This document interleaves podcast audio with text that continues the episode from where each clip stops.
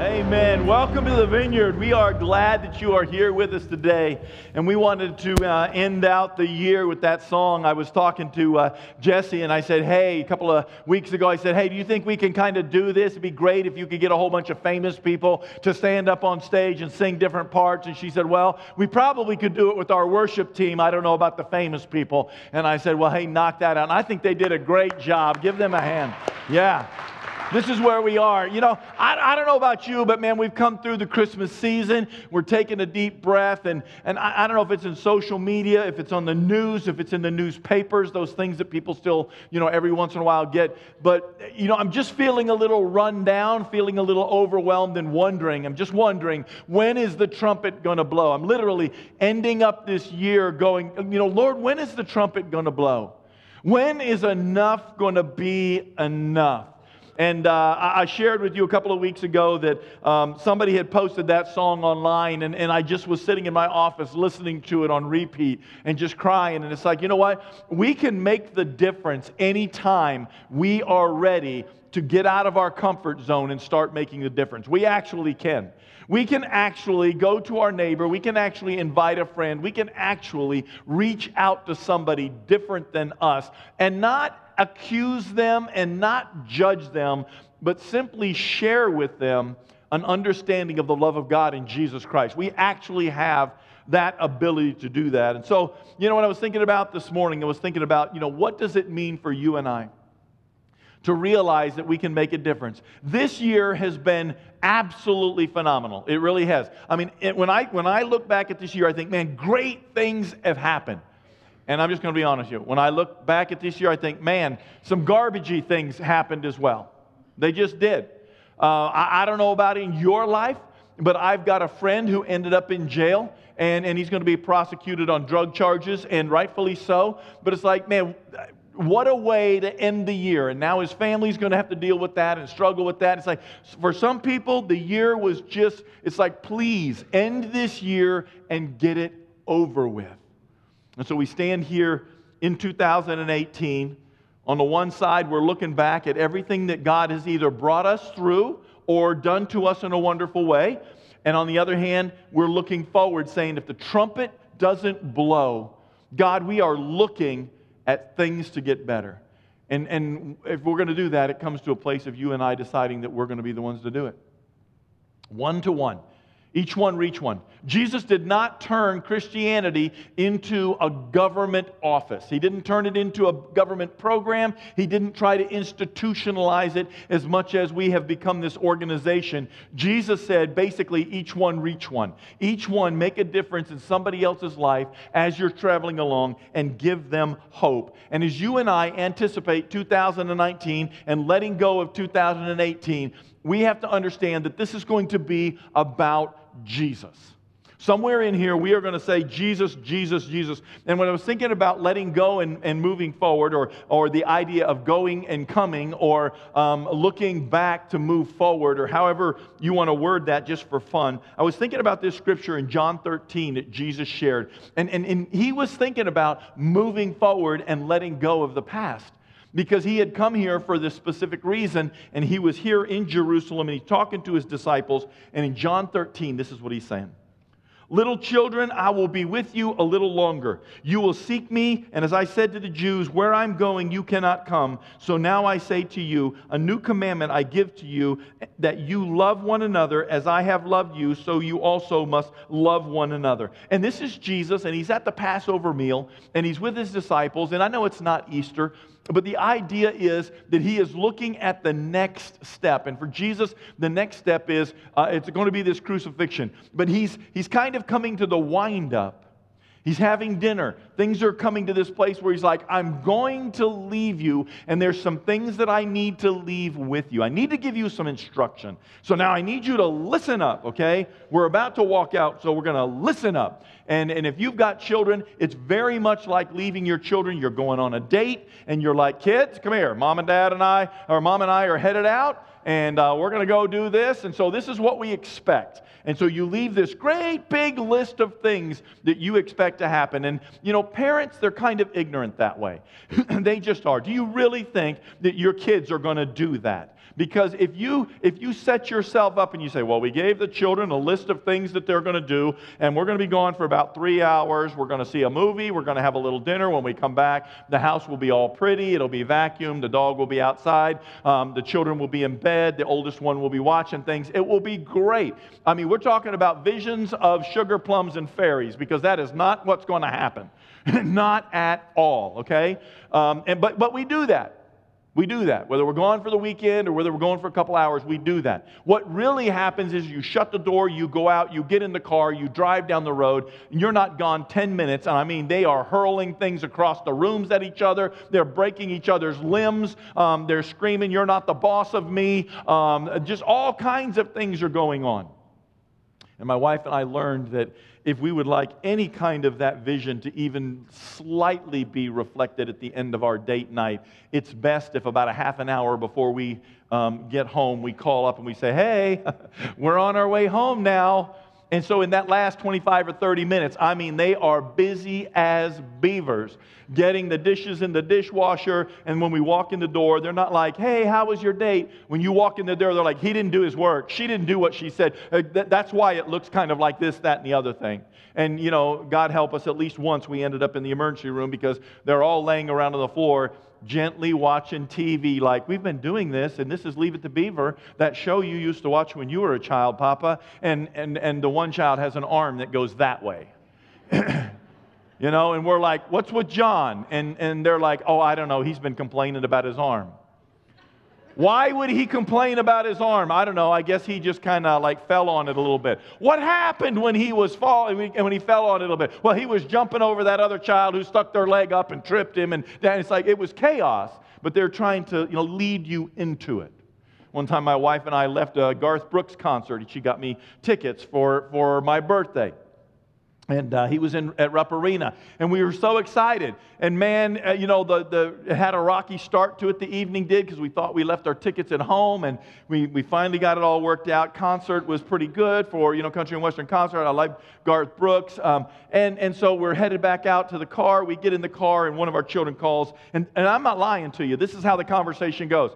"Hey, yeah, hey, you know how when a house burns down, but it doesn't burn all the way down?" This is coming out of the mouth of a 22-year-old, not a 2-year-old. And we're like, "Yeah? Finish the sentence." "Well, there's no fire, don't worry." "Then why did you start the sentence that way?" "Well, because the water heater kind of blew up and it flooded the downstairs." "That's not fire." "Well, somebody came over and turned the water off." So, you know, it's like that. That's what's going on with Jesus. Jesus has got his disciples together, and he's like, "I'm going to leave. This is what was going on. This is what's happened. I'm looking down the barrel of the crucifixion, and I need to tell you some things." And this is what he tells them. "The most important thing that I can leave with you," Jesus says, "is a new commandment," a new one. 613 commandments, but I'm giving you a new one. "Love one another as I have loved you. You also must love one another." One verse, 23 words, and 3 times he uses the word love. Now, if you've been here long enough, you've probably heard me say that in Jewish life and culture, if God says something one time, that it's important. If God says it a second time, you had better be paying attention. Goodness sakes, if he says it a third time, he's trying to get a point across to you, and you're not getting it. But it is critically important. And God is saying that I am leaving, and I need you to love each other. And man, we could say that to our kids when we head out on date night. "Where are you going?" "We're going out on date night. We're going to be gone." "How long are you going to be gone?" "We're going to be gone for about 3 hours. Anything we're supposed to be doing?" "Yes, I want you to love one another." What exactly does that mean, one another? Who's one another? Am I one or am I the other? I would expect that from my children. "You better split the hair for us, Papa, because we want to know which one of these people in this room we have to love. One of them's going to get a broken arm and go to the emergency room, the other that we will care for." It's just the way it is. But Jesus says love. And that's been his theme. He says that you and I are to love our neighbor. He talks to a man one time and he says, listen, you need to love your neighbor. The greatest commandment is to love God with all of our heart, soul, mind, and strength. And the second is like unto it, love your neighbor as yourself. And that man, wanting to justify himself, said, well, who's my neighbor? I'm not going to go down that road right now. You and I know that our neighbor, according to Jesus, is anybody that needs our help. Anybody that could use some encouragement, anybody that could use a meal, anybody that could use their lawn mowed, anybody that could use a ride to the grocery, anybody that could use a leg up, anybody that is willing to stop and say, my life needs to change and I need your help. Not will you solve my problems for me, but will you walk with me? That's what we're looking at. And Jesus says, do this. And then he gave an example. But Jesus said, love your neighbor as yourself. So Jesus has an expectation that you're going to love yourself. And I don't mean a narcissistic kind of love where it's like, it's all about me, and you're going through life that way. And listen, we do meet people like that. They walk into a room and they say, here I am, everybody, here I am, rather than walking into a room and saying, there you are. I'm looking for you. They do make life all about themselves. But the teaching from Jesus is, love your neighbor as you love yourself. And he goes into saying, hey, nobody ever hated himself, didn't feed himself, didn't take care of himself, and things like that in a very general way. But the bottom line is, how do you feel about yourself? As we end up 2018, how do you feel about yourself? Jesus also challenges you and I to love your enemy. He goes on to say, bless those that persecute you. Pray for those that despitefully use you. Who's your enemy? Who are you at odds with? What island of misfit did you just have Christmas on? Where were you that your family members were at it with each other, or maybe you and your neighbor, or maybe you and... Where have you been that you're in a situation where it's like, man, I'm so mad, and Jesus says, okay, but here's the deal. I need you to love them. The person that got the job, the promotion over you, the person that got the house that you wanted, the person that maybe isn't being kind to you or your kids. How on earth are you going to go about fulfilling what Jesus said? Because he said the last thing, he said, listen, I need you to love one another. As I have loved you, I desperately need you to love one another. And does that describe us? In the church, he said, love one another. Let other people on the outside of the church look inside the church and see how much you love one another. The scripture says, do good to others, especially to those of the household of faith. Especially to Christian people. We're supposed to be living an example where our connection, our connection to Jesus Christ that we both share causes us to love one another so that other people say, how do I get to be a part of that group of people? How do I get to be in with them? And so Jesus is saying, I am leaving. And when you tell your children, hey, I'm leaving, what's the first thing that comes out of their mouth? Well, where are you going? And that's Peter's response. As Jesus is trying to leave this teaching, as he's trying to say, I need you to love one another. I told you before that I'm leaving. Peter says, hey, where are you going? Look at this as it continues in John 13. Simon Peter answered him and said, Lord, where are you going? Jesus said, I'm leaving. And I need you to love one another. And Peter says, whoa. I stopped listening at your leaving. Where are you going, Lord? And Jesus answered him, saying, where I'm going, you can't follow me now, but you shall follow me afterward. And Peter said, Lord, why can't I follow you now? I'll lay my life down for your sake. And Jesus answered him, will you lay down your life for my sake? Most assuredly, I say to you, the rooster will not crow until you've denied me three times. And I'm just going to hang on there for a second, okay? Peter's saying, Lord, I don't care where you go, I'm coming. I don't care what you ask of me, I am all in. This is how it's going to be. Lord, just tell me where you're going to go. And Jesus is saying, Peter, in your humanity, you say that now, but when you're put on the spot, you won't live it out. You won't do it. And he's like, no, Lord, I'll do it. And he says, no, you don't understand. You do not understand. You're going to deny me three times, and then you're going to hear the rooster. And then he goes on as it trips over into chapter 14, and he says to his disciples, don't be troubled. Don't let your heart be troubled. You believe in God, believe also in me. In my Father's house are many mansions. If it were not so, I would have told you. I go to prepare a place for you. And if I go to prepare a place for you, I will come again to receive you to myself, so that where I am, there you may be also. And where I go, you know, and you know the way. And Thomas said to him, Lord, we don't know where you're going, and then how can we know the way? Thomas is trying to take this all in. And Jesus said to him, I am the way, I am the truth, I am the life, and no man comes to the Father except through me. Jesus makes this statement. In the one hand, in John 3:16, he says basically, whosoever will may come. For God so loved the world that he sent his only Son, that whosoever will may come. And then here Jesus says, anybody can come, but you got to come through me. There is no other way. There's no Baha'i, there's no Buddhism, there's no Hinduism, there's no Islam, there's none. There's Jesus. There's Jesus alone. There is God, and that is it. And when we say that, we mean there is Jesus, the Son of God, Son of Mary, raised by Joseph, Son of Man, Emmanuel, Lamb of God, the healer of nations, the better prophet, the better priest, the better sacrifice for mankind, the author of the new covenant. This is Jesus of Nazareth. That's who this is. There is only one way. Jesus said when he was talking to somebody, he said, but anybody that seeks after God, God will bring through me. He'll do that. It's there. And so it's Jesus alone. We believe the scripture that says in Acts chapter 14, Luke writes, and he says, salvation is found in no one else, for there is no other name given to man under heaven by which we can, must, shall be saved, depending on which version you're going through. There's only one way. All roads do not lead to heaven. They simply don't. There's just Jesus. But the crazy part is, he's not exclusive. He is all inclusive.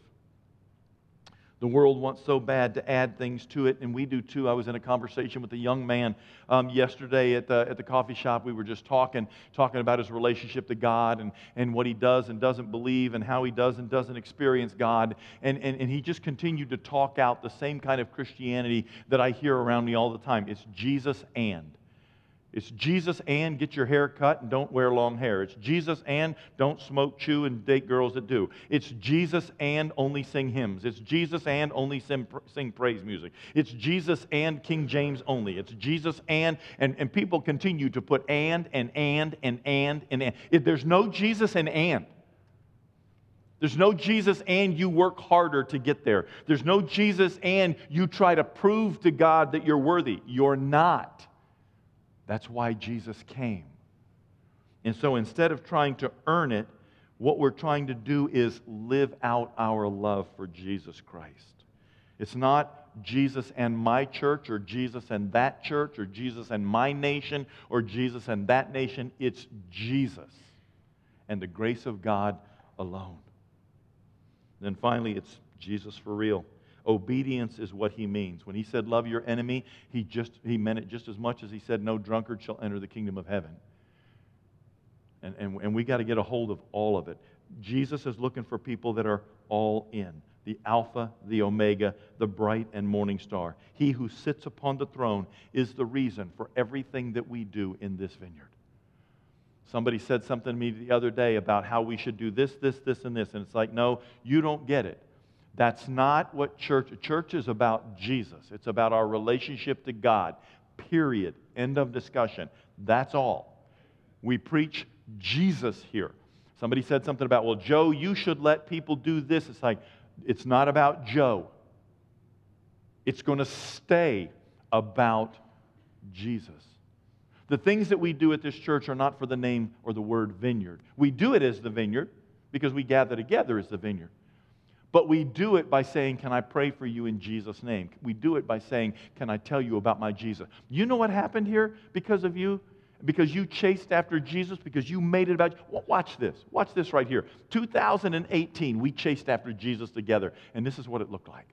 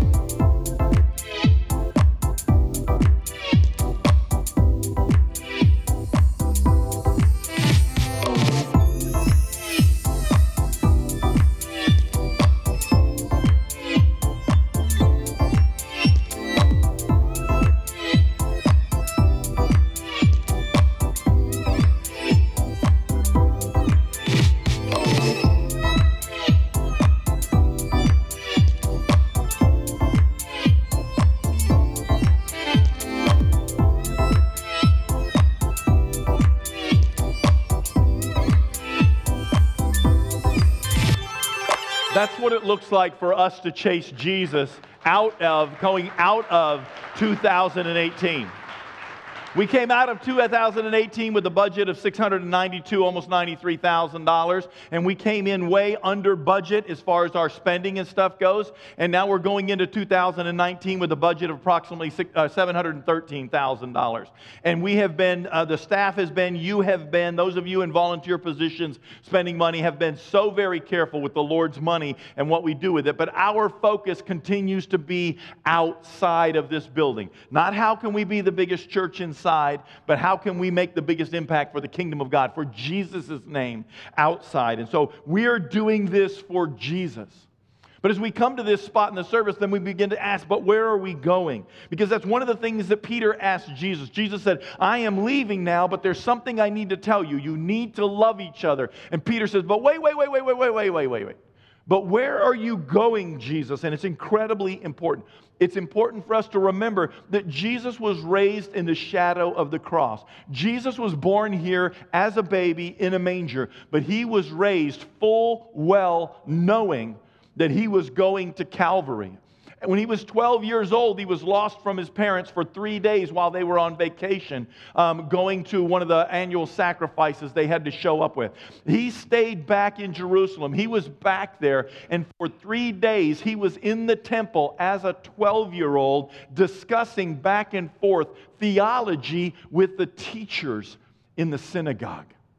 He knew what he was here for. There was no doubt what was going on. What about you? What about you? Do you know what you're here for? See, because that lets Jesus know who he is. He knows he's the Son of God. He knows he's going to be sacrificed. He knows that beyond a shadow of a doubt. And that lets him know what his mission is. How can I love people as much as I possibly can until that day? Who are you? Jesus was never unaware of who he was or what he was supposed to be doing. Son of God, great I am, sacrificial lamb, and he never, here it comes, pretended to be something that he wasn't. He never pretended to be something that he wasn't. He never acted outside of his identity. When he said he was the Son of God, he lived it out in front of us. Is your identity today, going into 2019, is your identity in Christ Jesus? If we're going to be successful, if you are going to be successful in your family, in your career, in your life goals, everybody's not called to quit and go to seminary and become a pastor. Everybody's not called to go out into what we call the mission field, but we are called to understand you live in the mission field. And maybe you want to be an electrician. Maybe you want to be a doctor. Maybe you want to be that. But just understand that's your mission field. And as you're doing that, you go out into it. Your identity is still not that you're a doctor, not that you're an electrician. You are a child of the King, and therefore you never live outside of that. That's going to be a very important question, I think, for all of us, for Joe Wood too, this year. Do I know who I am? Is my identity in Christ Jesus, or is it being the pastor of the vineyard?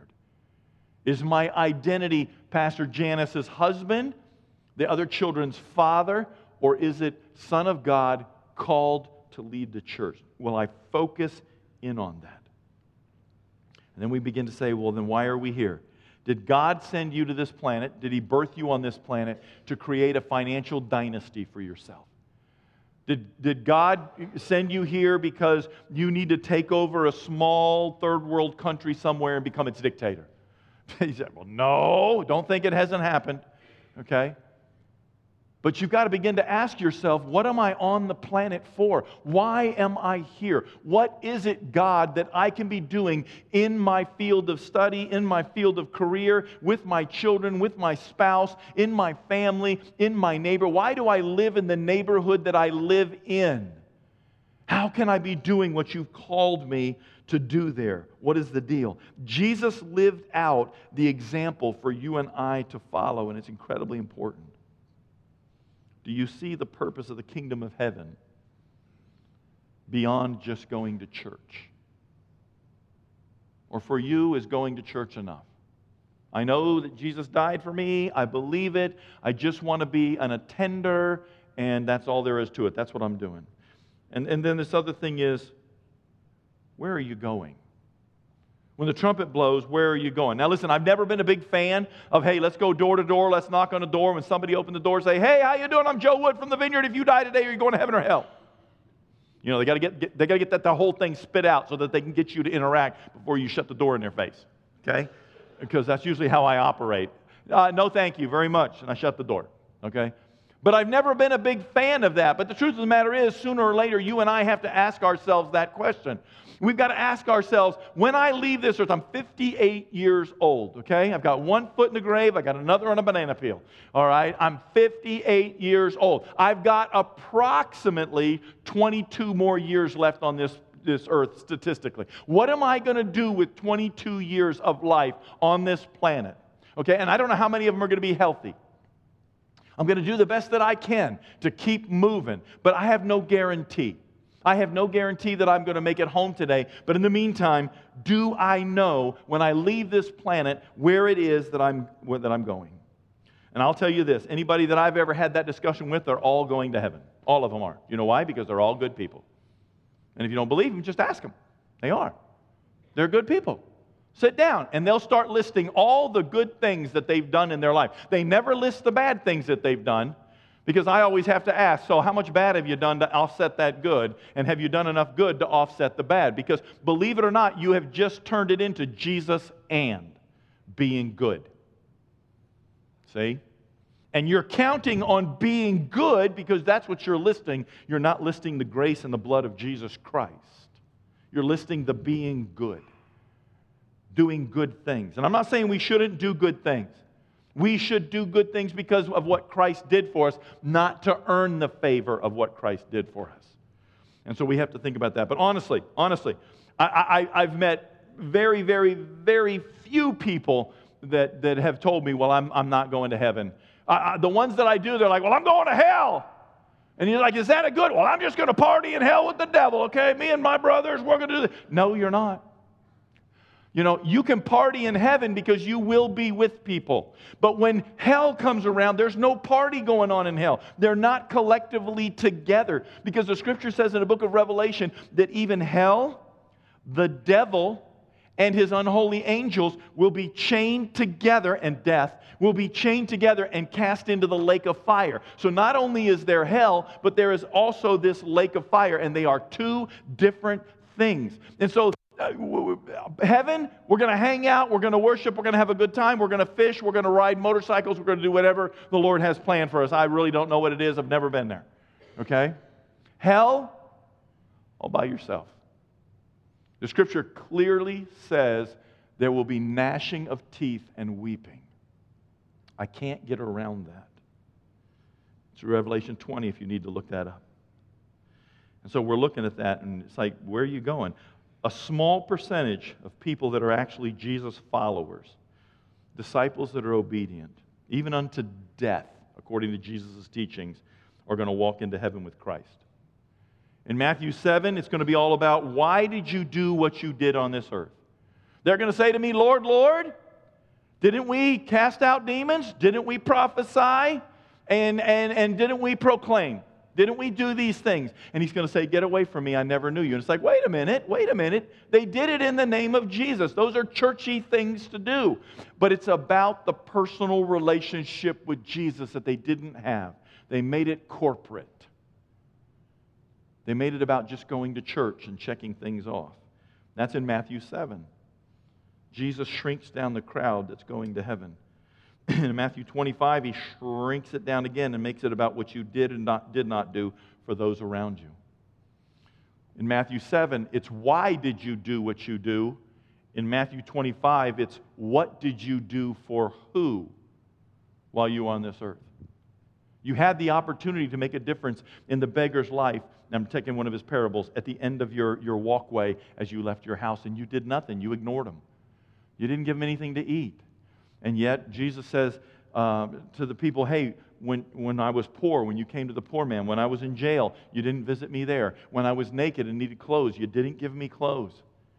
When you didn't do it for the least of these out of that relationship with me, you didn't do it for me. And so we've got this understanding that we've got to stop and we've got to say, hey, where am I going when I leave this planet? Because Jesus said, listen, I'm leaving. I'm going to prepare a place for you. And Peter said, whoa, where are you going? Why can't I come? I want to come. I want to come right now. But God had work for Peter. He had things for Peter to do. And so it wasn't time.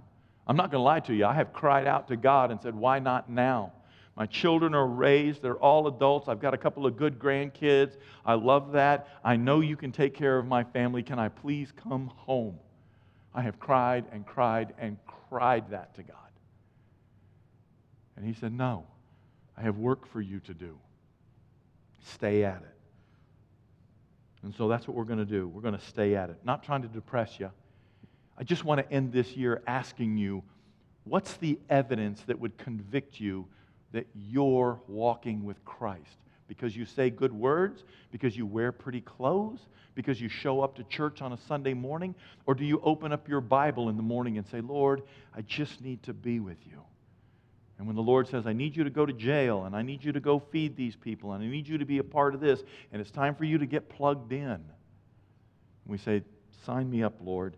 I'm here. Or is it too inconvenient and you can't be bothered at this time? We've got things to do. You know, 2018 has been a year for some people in this church. It has been. Some things have happened to you. 2018 has been a great year for people in this church. Wonderful things happened to you. But sooner or later, we have to ask ourselves, but why are we looking back? We can see, and it doesn't hurt us to remember. It doesn't hurt us to recount what God's done in our lives. But at some point, we have to stop and say, stop looking back. And I want to encourage you in that. You aren't going that way. Bad things happen to you. But listen to me. It's not your identity. It is not your identity. Somebody hurt you. That's not who you are. Don't live there. We are going to go forward. If God tarries, we are going into 2019. And I want to encourage you to not look back. Let that go. Some of you have been dragging a bitterness for 20 years, and it is time for you to let it go. Some of you have been dragging a church hurt. And I'm just going to tell you right now, I would sit down and talk with you, and I would like to find out, is it a legitimate one? Or did you get challenged because of sin in your life and you're using that as church hurt? See? But even if it was real church hurt, how long do you want to drag it? I asked the elected officials on Friday when I got to pray over the people in Madison County that got elected into office. I said, we live in tumultuous times, difficult times. Just like Israel did when they were getting ready to leave Egypt thousands of years ago. And Moses went down to the elected official, to the birth official. He went down to Pharaoh. And Pharaoh said, get these frogs out of here. And Pharaoh asked him a question. He said, how long do you want to live with the frogs? When do you want me to make the frogs go away? And you know what Pharaoh said? Tomorrow morning. Why? He could have said, Moses, get him out of here right now, and God would have done it. But instead he said, do you really want to spend your life sleeping with the frogs of bitterness? Sleeping with the frogs of yesterday? Sleeping with the frogs of who hurt you? Sleeping with the frogs of the knowledge of who you hurt? When you can do something about it and move on. How long do you want to live with the frogs of yesterday? Because I'm telling you right now, I believe in a God that when He said, I go before you to prepare a place for you so that where I am, there you will be also. He's going to blow the trumpet and I'm going home. But He's already in my 2019. He's already preparing a place for me in 2019. He has already seen people get saved at the Vineyard in 2019. He's already seen your new job, your new spouse, your new opportunity, your new bills paid, your new children healed from their diseases and their addictions. He has already seen it, and He's waiting for you to walk into it and let go of 2018. Because 2018 isn't coming into 2019 with you and I. Jesus was going to heaven. Our failures are not our destination. They are only our teachers. That's it. Our failures are only our educators. Am I going to heaven? Are you going to heaven? What about my lifestyle says so? This is what Jesus said as He walked along the road over and over and over again. Come, follow me. Come. And for you and I today, pick up your Bible and read it. Look at what Jesus did. And as you spend time with Him on a daily invitation, on a daily opportunity, take time to do it. Because you know somebody that needs forgiveness from you. You know somebody that needs help from you. And I would encourage you, it's time to let go of 2018. It really is. And I believe that God wants something good for you. These people are up here to pray for you. If you've got something from 2018 and it hurt, somebody drove a wooden stake right through your heart, whatever that stake is, could you leave it up here today? Can you believe that God has already gone into your 2018 and He has got something in store for you? Because if He's not coming back today, there's a reason, and you're part of it. These people are up here to pray for you. So as we go into this song, you come up here, and whatever it is you're dragging, bring it up here and throw it down. And you people that are up here praying, you pray that they leave it here, that they are cleansed of whatever it is that is just besetting them, so that they can enter 2019 fresh.